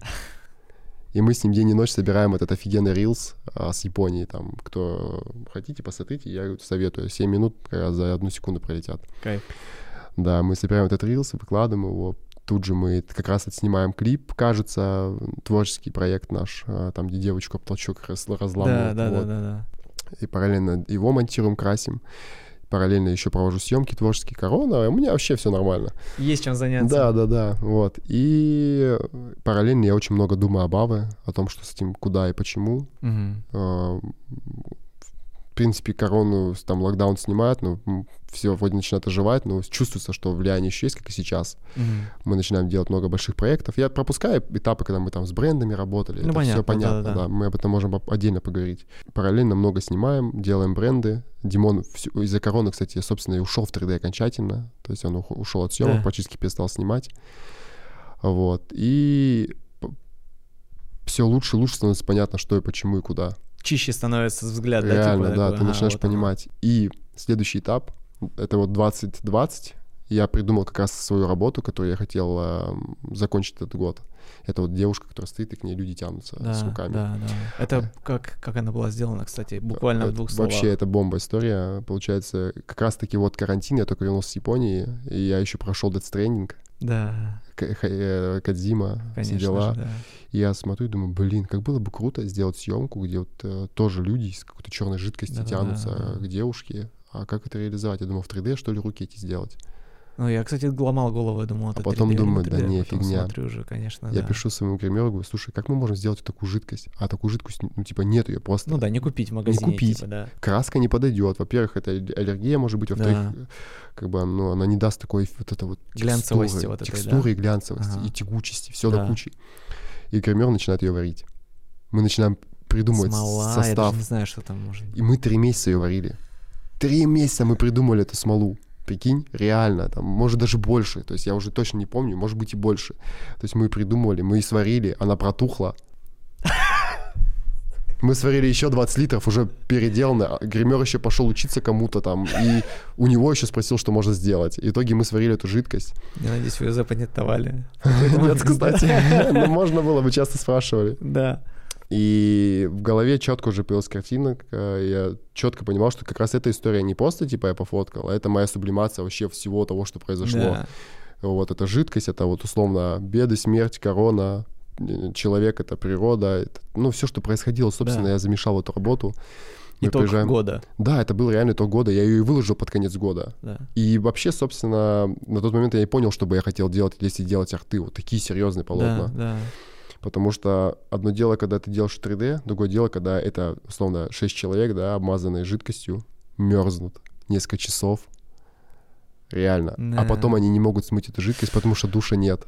На улице минус 30, зима, и чуваки по пояс голые, обмотанные в пакеты, садятся в тачку, и, и Костя, да. который сейчас у нас в команде, их развозит всех по домам. И они еще до утра отмываются. Там у всех подводки, там же сначала аквагримом покрывать Да, тело, да. чтобы не было просветов тела. И ты думаешь, не, вот как можно создать такой бэкграунд, условно, если сиджиха, да? Ну да. Ты как бы ты не писал, что бы ты туда не вкладывал, да, ты не, ну вот нет этого вот этой вот Да, истории. Да. Я понимаю, что я не хочу уходить в это направление с головой, там, в Ага. живопись, в в CG или еще, или в 3D. Я хочу мешать, пробовать создавать что-то. И как раз-таки, вот, ну, единственное, что там вообще не было графики, получается, вот в этом именно м, работе. А выглядит настолько чисто, как... Ты в какой-то момент, да, такой графика. Я, кстати, на тот момент даже ка- откалибровал монитор, чтобы сделать чище. М. И в итоге все равно монитор был подсел уже, и я купил специально еще монитор. Короче, да, пришлось... Заморочился. Да, да, заморочиться. Потому что там в темных тонах, если поднимать экспозицию сильно, там было видно всякие какашечки, грязь. Я прям поднимал экспозицию, чтобы у меня работа была прям практически белая. Да. И всю грязь, которая была, какие-то косяки, Да, слои, вот эти, да, знаешь, да, да, стыки. да, да. Я это все чистил. Вот. А потом экспозицию опускаешь, там и так темно, а так вообще незаметно. Ничего. Да. Вот. И вот так рождаются эти полотна смешанные. Там ангела Вергилия сделал, э, экспериментировал с крыльями, там в коллаборации со ткачом есть такой парень тоже. Это вот самая занимается. последняя работа или Не, нет? не, самое последнее еще даже не выпустил. А, вот это самое последнее? Я просто помню, что там были крылья. Я поэтому- Вергилия девочка, может, видел, она такая везде, там очень сложная работа по свету, там лучи через нее прорезаются, крылья за спиной. Все, я понял, о чем речь Ну идет. вот, да. да. да. А, вот эту работу сделал. И начал э, вообще очень много мешать, экспериментировать. Вообще уже себя не ограничивать ни в чем. И, понятное дело, работы начали вообще уже залетать жестко. Прям, Да. прям по пабликам, по всему миру. И я такой, о. И ты знаешь, ты когда сидишь в своей коморке, да, там, ну, ты работаешь, понятно, много. Ты об этом не думаешь. Ты Мгм. просто делаешь Ты изо, делаешь. изо дня в день. Ты просыпаешься как, типа, и идешь. Но потом, когда ты, допустим, приезжаешь на какое-то мероприятие, вот как последний раз я был, и к тебе подходят ребята, или где-то на улице, или ты бежишь, и тебе кричат «Аве», ты думаешь, «М, а что, работает, что ли, что-то? Или к тебе подходит, самое приятное, когда тебе подходит, да, там, к блогеру как подходит, типа, сфоткаться просто потому, Да. что он блогер, какая-то Да. прикольная личность. А к тебе подходит, протягивает ру- руку и говорит, спасибо за искусство, и ты такой, Бойцовский клуб. круто. Ага. Вот такие моменты ты понимаешь, что, ага, значит, все-таки я делаю что-то, и мы все вместе делаем что-то, похоже, прикольное, Да, что-то да, да. работает. А потом, потому что пока ты сидишь там у себя и работаешь над этим, ты об этом не думаешь. Ну вот. Вот так это все, по сути, и начало перерастать что-то большее, более серьезное. Там начало появляться авы, объединение, философия. Вот, и начал я эту всю историю прорабатывать, прописывать, реально продумывать маркетинг, всю историю, обсуждать с ребятами. И также ребята к нам в команду не попадали просто. То есть никто из них там не оказался случайно. Да. Там, я скажу еще раз, что пишут постоянно, типа, как попасть. Да. Но нельзя быть просто профессионалом. По сути, профессионалом может быть любой человек. Любой человек может научиться что-то делать Мгм. там, в той или иной степени. А вот быть хорошим человеком может быть не каждый. Да, это правда. И здесь история именно о реально идеальных людях, знаешь, которые э, там, не, понятно, они не идеальны во всем, да, есть свои минусы, но как личности они реально крутые все. И все Мгм. замотивированы и готовы работать. И, и вот такие именно люди попадают. Причем они не попадают сразу, мы просто начинаем общаться, как с тобой сейчас, Да-да-да. работать Как, вместе. как будто бы с- а, сама судьба так складывается, что Да, люди к вам да, попадают. Да, да, И с- мы работаем, делаем, делаем, делаем. В какой-то момент ты понимаешь, не, этот чувак должен носить этот жетон. Я просто, Да, прикинь, да, снял да. его, что футболку одеть и забыл повесить. Я всем жетоны сделал О, на прикольно. Новый год серебряные такие, типа, знаешь, круто, круто. Вот. Нашу, может носить нашу броню, быть с нами в одном отряде. Очень Вот. круто. Да, и в какой-то момент э, мы, когда уже как раз после короны, мы снимали не очень большую квартиру. Там я, Димон и Настя Мункейк, она вот э, Мгм. девочка Да. Димы. Она, кстати, быстрее всех попала, потому что начала с ним встречаться. У нее не было шанса. Вот как. Да, через постель, понятное дело. Как еще? Понятно. Мой инстаграм, директ, пишите. Вот, это шутка. А, И и она молодец. А, Типа любой человек, там, там у меня было много девчонок, типа, знаешь, и она прям взялась, она начала клевая. работать, пахать, делать, учиться и впитывать информацию. Она прям на глазах прям выросла, поменялась. Там из девчоночки, там, которая работала в кофейне, когда мы с ней познакомились, в- нормального художника, который может творить, делать самостоятельные произведения, работы. Она сотни моих съемок спродюсировала. Типа, то есть она всему этому научилась, она ничего этого не умела. Это... Не, ну очень круто. Я к- частенько бывает, когда там смотришь чьи-то работы, где-то к- там комменты или, знаешь, какой-то прямой эфир, ты смотришь, оп, Настя здесь, и здесь, и здесь, и здесь, и она везде. Она это посмотрела, а то такой, вау, блин, круто, да, как так она и есть, успевает. так и есть. Круто. Она, не, Настя, она крутая, реально крутая. Вот. И понятное дело, что все ребята такие же попадают, безумные. Мгм. Люди, которые, как мы по духу. А дух у нас реально спартанский. То есть мы с Димоном на протяжении, ну, вот сколько мы дружим, двигаемся вместе именно, бок о бок, как Мгм. братья. Три года уже мы с ним вообще не расстаемся. И мы спим в среднем 6 часов, а обычно меньше. То есть это прям режим. Не- Есть возможность спать больше, но никто из нас этого не делает. Мы с ним просыпаемся. Я, как правило, раньше, потому что я чуть раньше ложусь спать. И я без будильника встаю, и у меня нет потягушек, нет там, обнимания подушки. Я просто молча встаю. Я даже купил, даже кровать себе не стал покупать, положил матрас. Я думал, ты стоя спишь, такой, я... Да, ну так вот, понял? На, на Да, робот. с футболками, да. И встаешь, сразу идешь, типа там какие-то ритуалы делаешь, там моешь, там занимаешься спортиком, и все, и погнал. Нифига себе. Это мне довольно знакомая, близкая форма работы, потому что я тоже, типа... Я Ну, ты такого человека напоминаешь. По тебе и по стилю работы тоже видно, что ты там тебе сложно определиться в чем-то одном. Там сложно спать. Да, да. Сложно спать, и хочется что-то постоянно Тоже очень делать. много. Я, я же тоже сижу, и это круто. Очень многие ребята ча- частенько задаются вопросом о том, что, типа, как понять, что главное, чем заняться, как определиться, тыры-пыры. Такое впечатление, что ответ на этот вопрос есть в каждом из нас. Просто кто-то смотрит, а кто-то как будто бы не смотрит. Да, Ну, кто-то смотрит, бы- кто-то делает. Ну, я к тому, что у тебя вся, вот вся история, которую ты рассказываешь, она как бы, она последовательная, это как будто рассказ. Но это череда выборов. В любом из этой истории можно было не выбрать и не оказаться здесь. Да? То есть можно было остаться в армии служить. Ну да. Можно было, не знаю, приехать сюда и продолжить снимать там свадьбы. И я уверен, что я бы там был бы сейчас успешным. Но это Мгм. была бы не та история, потому что с самого начала я знал, что я хочу что-то прям большое делать. А, по поводу стиля. Да. У меня есть вот еще такой вопрос, а, очень важный. Все вообще, в принципе, задаются, типа, там, что такое стиль? Да, О, это как найти вопрос. свой стиль? Типа, что это такое? И я лично для себя определил, что стиль — это ты. То так и есть, Весь путь, который ты прошел, визуальный, э, невизуальный, просто складывается, и ты, типа, принимаешь себя, кем он есть. Мы с тобой тогда на, на площадке на детской это обсуждали, Да, помнишь? Да. Да-да, мы это обсуждали с тобой уже Да. тогда. Вот. Для тебя понятие стиля такое же? Что это? По сути, так и есть. Э, Вот я, допустим, считаю, что искать свой стиль — это глупая затея. Э, Не, ну, не нужно ничего искать. По сути, стиль — это какие-то выработанные на тобой привычки, особенные качества, которые тебе нравятся, да. То есть там ты пробуешь одно, второе, третье, и Мгм. у тебя это... Везде ты находишь вещи, которые тебе прям больше всего откликаются. Так вот, твой, ну, стиль, там, условно, в искусстве, это Мгм. выработка каких-то качеств, которые произошли с тобой за всю жизнь. И э, грамотные художники, они умеют использовать бэкграунд, который ты То, наработал они за всю пережили, жизнь, да. А там, допустим, как можно заметить, у нас много военизированного Да. Не, не сложно догадаться, что Почему? откуда это. Ну, вот я еще рассказал историю про армию, Да. про все. То есть, и вот и так. Допустим, что касается нашего визуального стиля, что мы такие все на- реально на стиле по одежде, там. После какой-то момент я посмотрел на все эти команды, на все продакшены, и я и в целом на художников, Мгм. на традиционных художников. И я думаю, блин, почему, чуваки, вы творите искусство, вы даете людям красоту, но не можете выглядеть сами красиво? Да. Я сказал, у меня такого не будет в команде. И вот Ага. я сначала сделал футболки, а- а потом мы начали углубляться в моду, изучать вопрос моды. Я поработал арт-директором в бьюти-сфере, прикинь, полгода. Никто даже не знает, никто об этом даже не знал. Я Мы даже не где- знал. каждый 50 роликов в месяц сделали. А вообще чуть не выгорел, кстати. Офигеть. Да, это было не очень давно, там, может, год назад.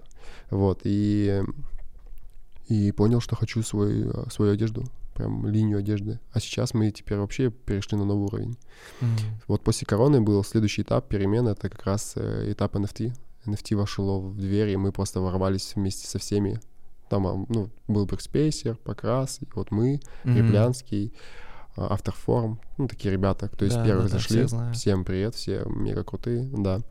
И мы тоже одни из первых начали продаваться, но я тебе могу сказать, что мы только сейчас начали понимать что-то, когда начали прям реально углубляться в NFT.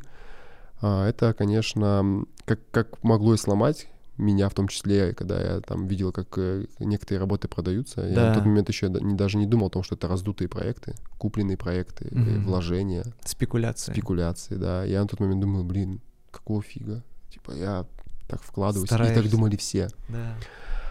Но NFT — это такая история, вот сейчас уже, когда ты с опытом можешь сказать, понимаешь, что там есть несколько способов продаться. Ты можешь продаваться как художник, и тебя покупает реально какой-то человек, который за тобой либо следит и хочет Да. тебя поддержать, либо хочет твою работу в коллекцию.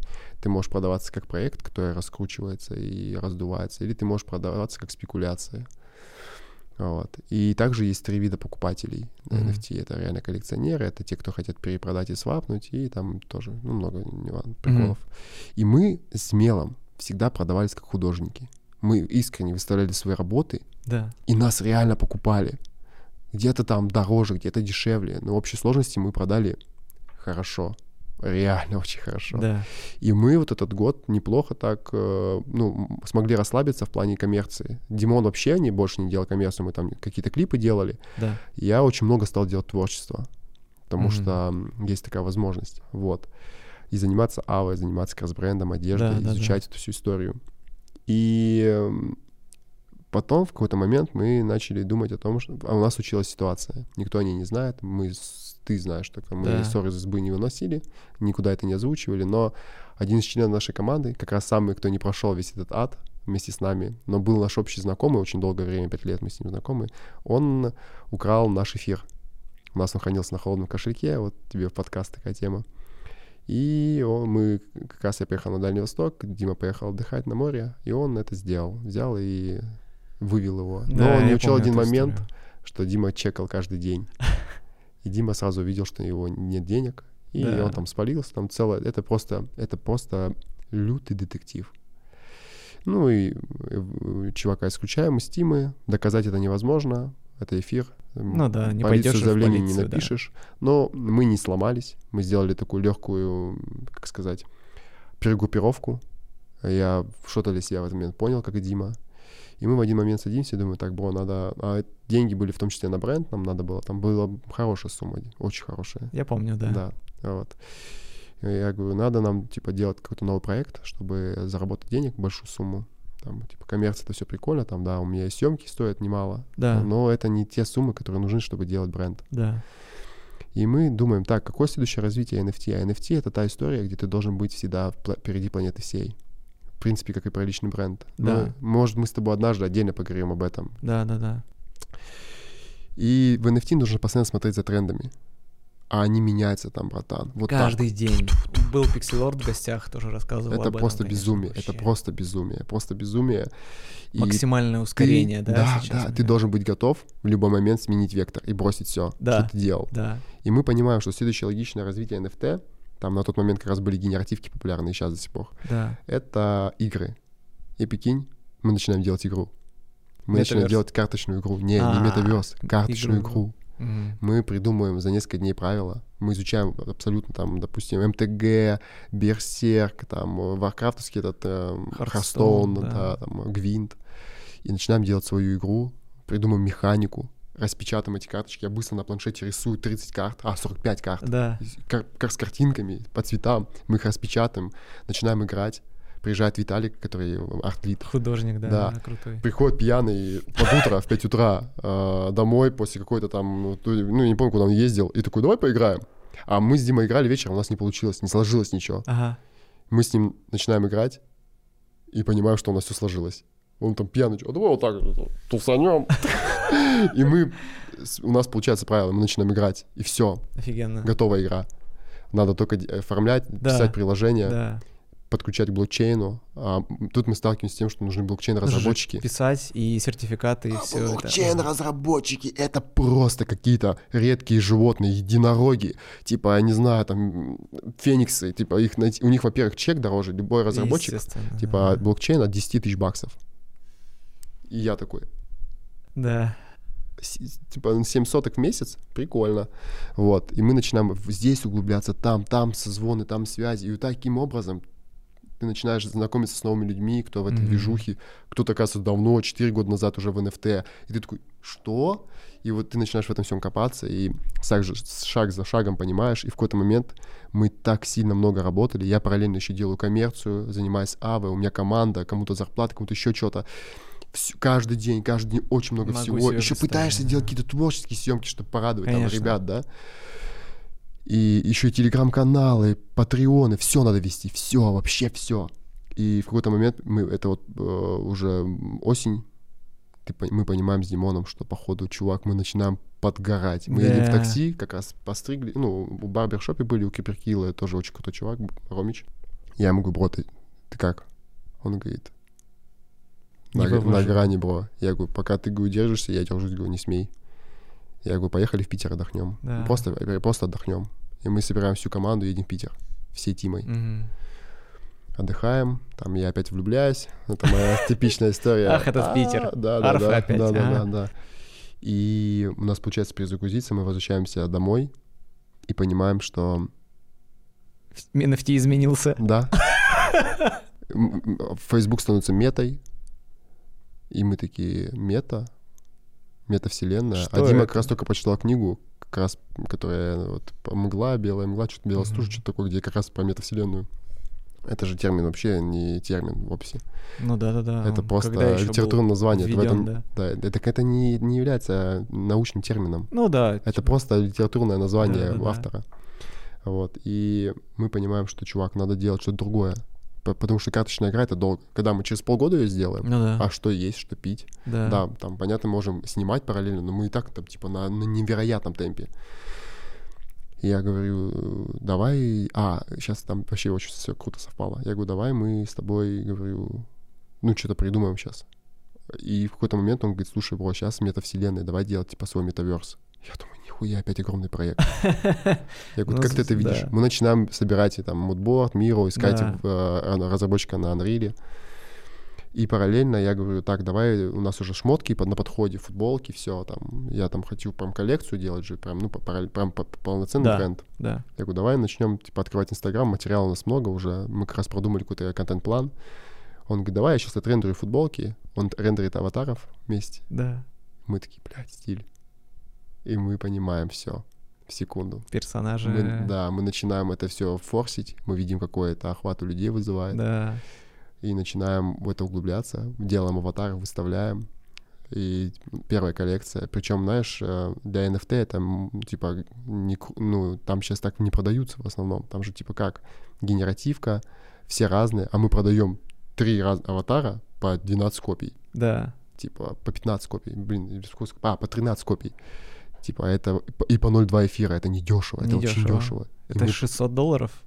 Почему Или... нет? Это сейчас, это на тот момент это было 800 долларов. Ага. Типа эфир был 4000 баксов. Да, да, да. И мы продаем все. Sold out.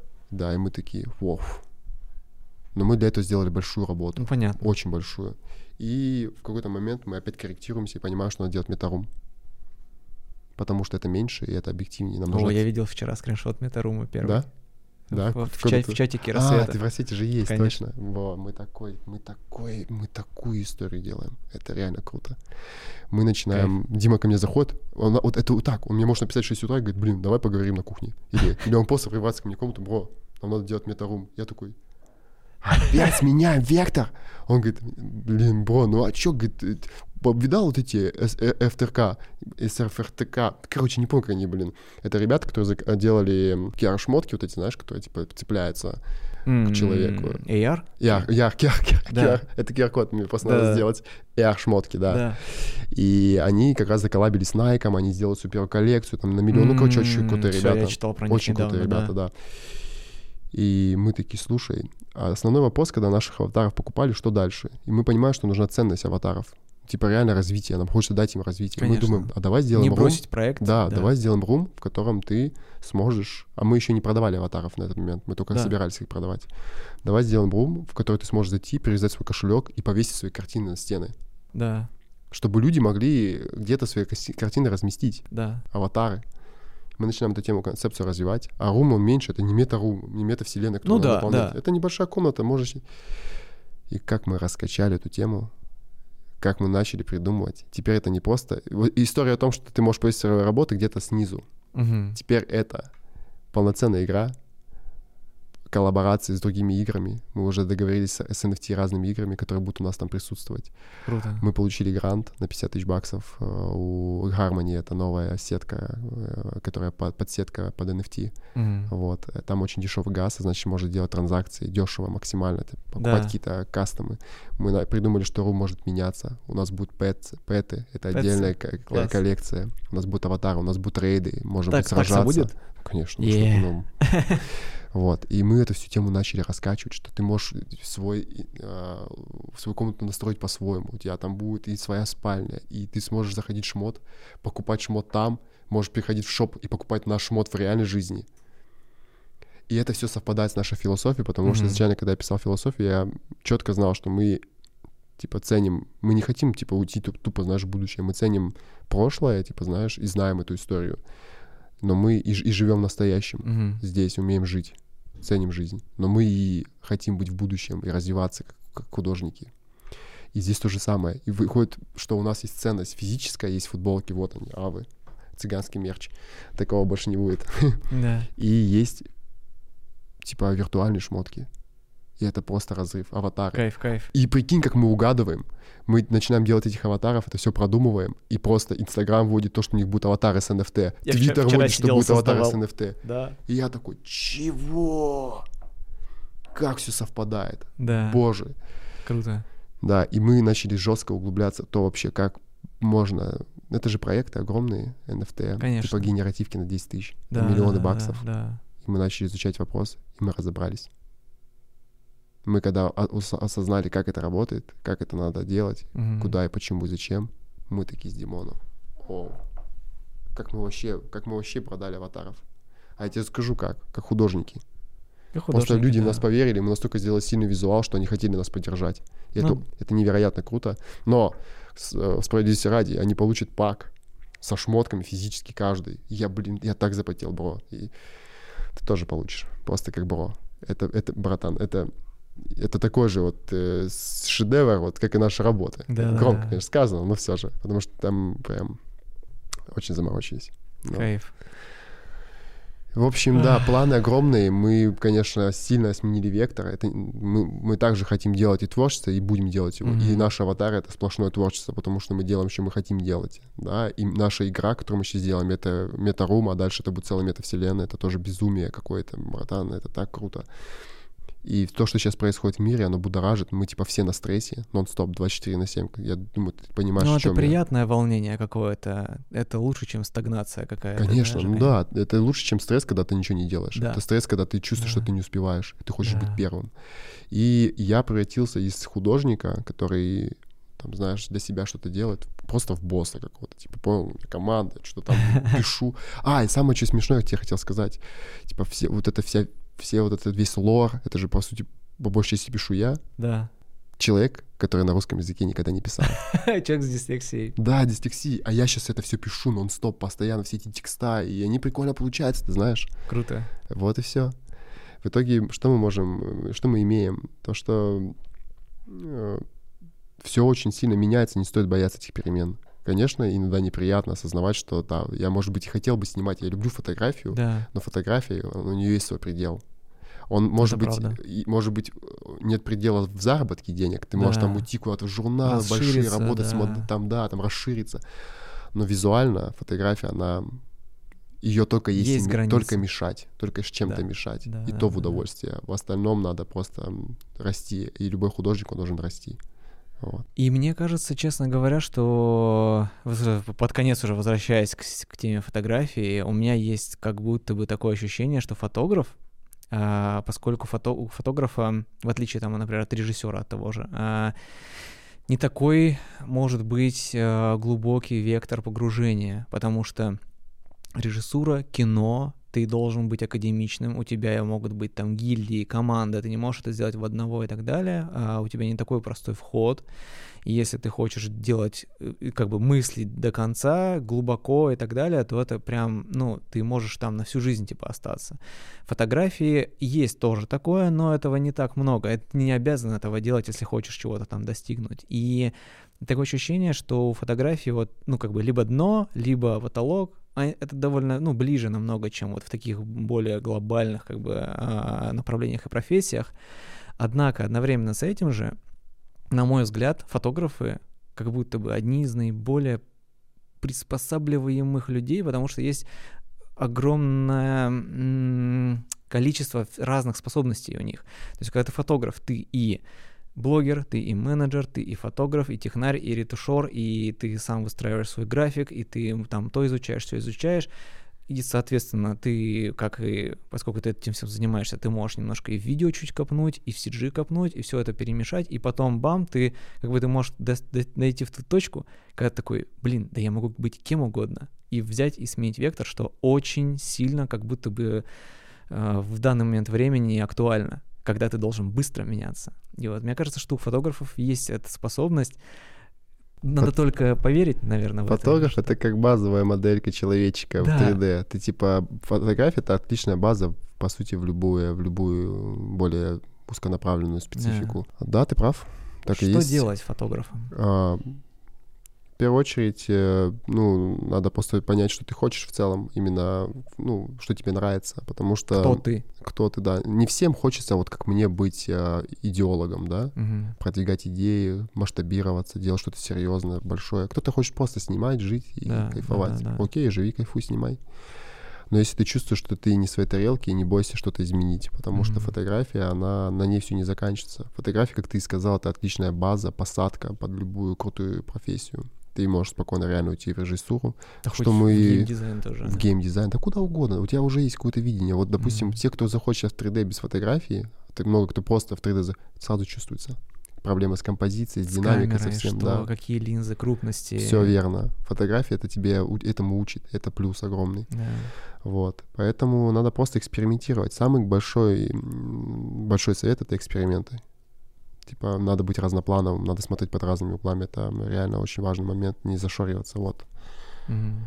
Я просто сейчас очень сильно опять углубился в живопись. Ты, ты много чем занимаешься, я просто слежу же за тобой. Ты пишешь, и там глина, да, офигеть. Да, да, да. Но Оно просто же все рядышком. Да. И оно, в принципе, одно другому не мешает. И вот сейчас я, сколько уже, где-то год, как вернулся обратно в живопись. То есть я же до этого уже писал, потом Да, прекращал, потом...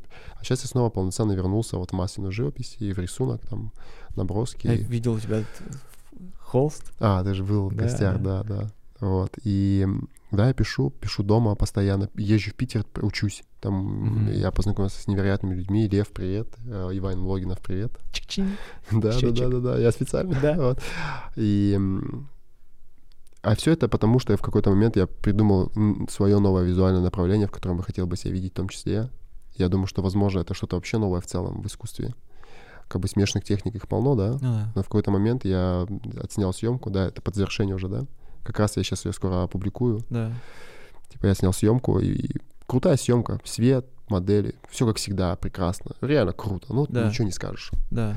Но я смотрю на кадр и понимаю, что вот этот кусок, вот этот, вот этот он, он ничего не несет за собой. Никакой Ага. истории, никакого смысла, никакой ценности. Меня это так зацепило, а я заболел, а у меня украли камеру на день рождения, я в Питере с короной. Блин.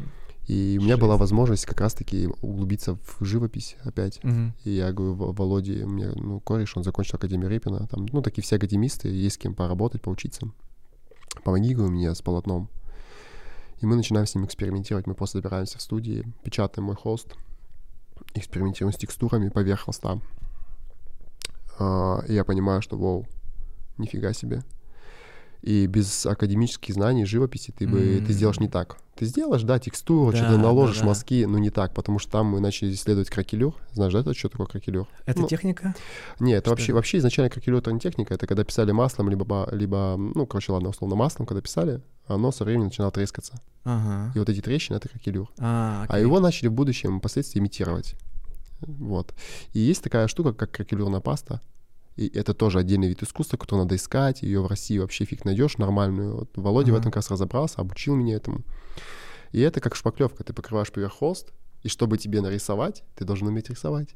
Привет. Да. И, собственно, мы начали с этим экспериментировать, писать поверх там акрилом, маслом, э, поверх кракелюра. Я начал экспериментировать с папье-маше, там, к- допустим, на несколько... Там ты же, когда в фотошопе накладываешь, чтобы через режим наложения, в зависимости от того, какой цвет ты получаешь результат. Да. А я хотел золотистую кожу рук сделать. Да, А значит, мне надо было рисовать зеленым цветом. да. Я пишу зеленым цветом, перевожу там, получаю золотой оттенок. И в итоге я пишу вот это полотно физическое, после его снимаю на фотоаппарат, закидываю в Photoshop, м, начинаю его накладывать и такой, да ну нахуй. Я, Круто, я скидываю круто. Димон, Димон такой. Я понимаю, ой, что-то новое придумал. Прикольно. Что-то новое реально придумал. Понятное дело, что смешные техники уже были, но все же. И я в это начал углубляться жестко. Вот. И в итоге мы сейчас мешаем традиционную живопись, фотографию, 3D. И я сейчас хочу делать такие полотна, а, когда у тебя есть два подлинника в связи с настоящим временем. Это физический подлинник и цифровой, Цифровой, подлинник. да, да. Цифровой NFT, NFT? физические выставки. Куда Да. все несется, чувак? Безумие. Столько всего. А еще и NFT параллельно, и все вот это вот. Да. Так что да, жизнь, она прекрасна. Надо себя не ограничивать, постоянно пробовать, экспериментировать и не расстраиваться. Все у всех получится. Надо лишь только делать, верить и любить искренне то, что ты делаешь. Вот, и все будет ништяк. Лучшая мораль, мне кажется. Да, Круто под конец. Да. Спасибо тебе огромное, что ты пришел. Блин, а тебе Вот так. спасибо, что ты позвал. Да. Вот, и спасибо этой студии, что они дают нам такую возможность в такой супер-мега уютной обстановке спокойно пообщаться. Не шептать в микрофон. Да, Да. какие-то приятные вещи. Ноди, какой прекрасный арт. Да. Спасибо еще раз. Спасибо. Да, и и тебе. спасибо вам, ребята, что слушали нас, конечно же. Подписывайтесь на Вову. Вова настоящий художник.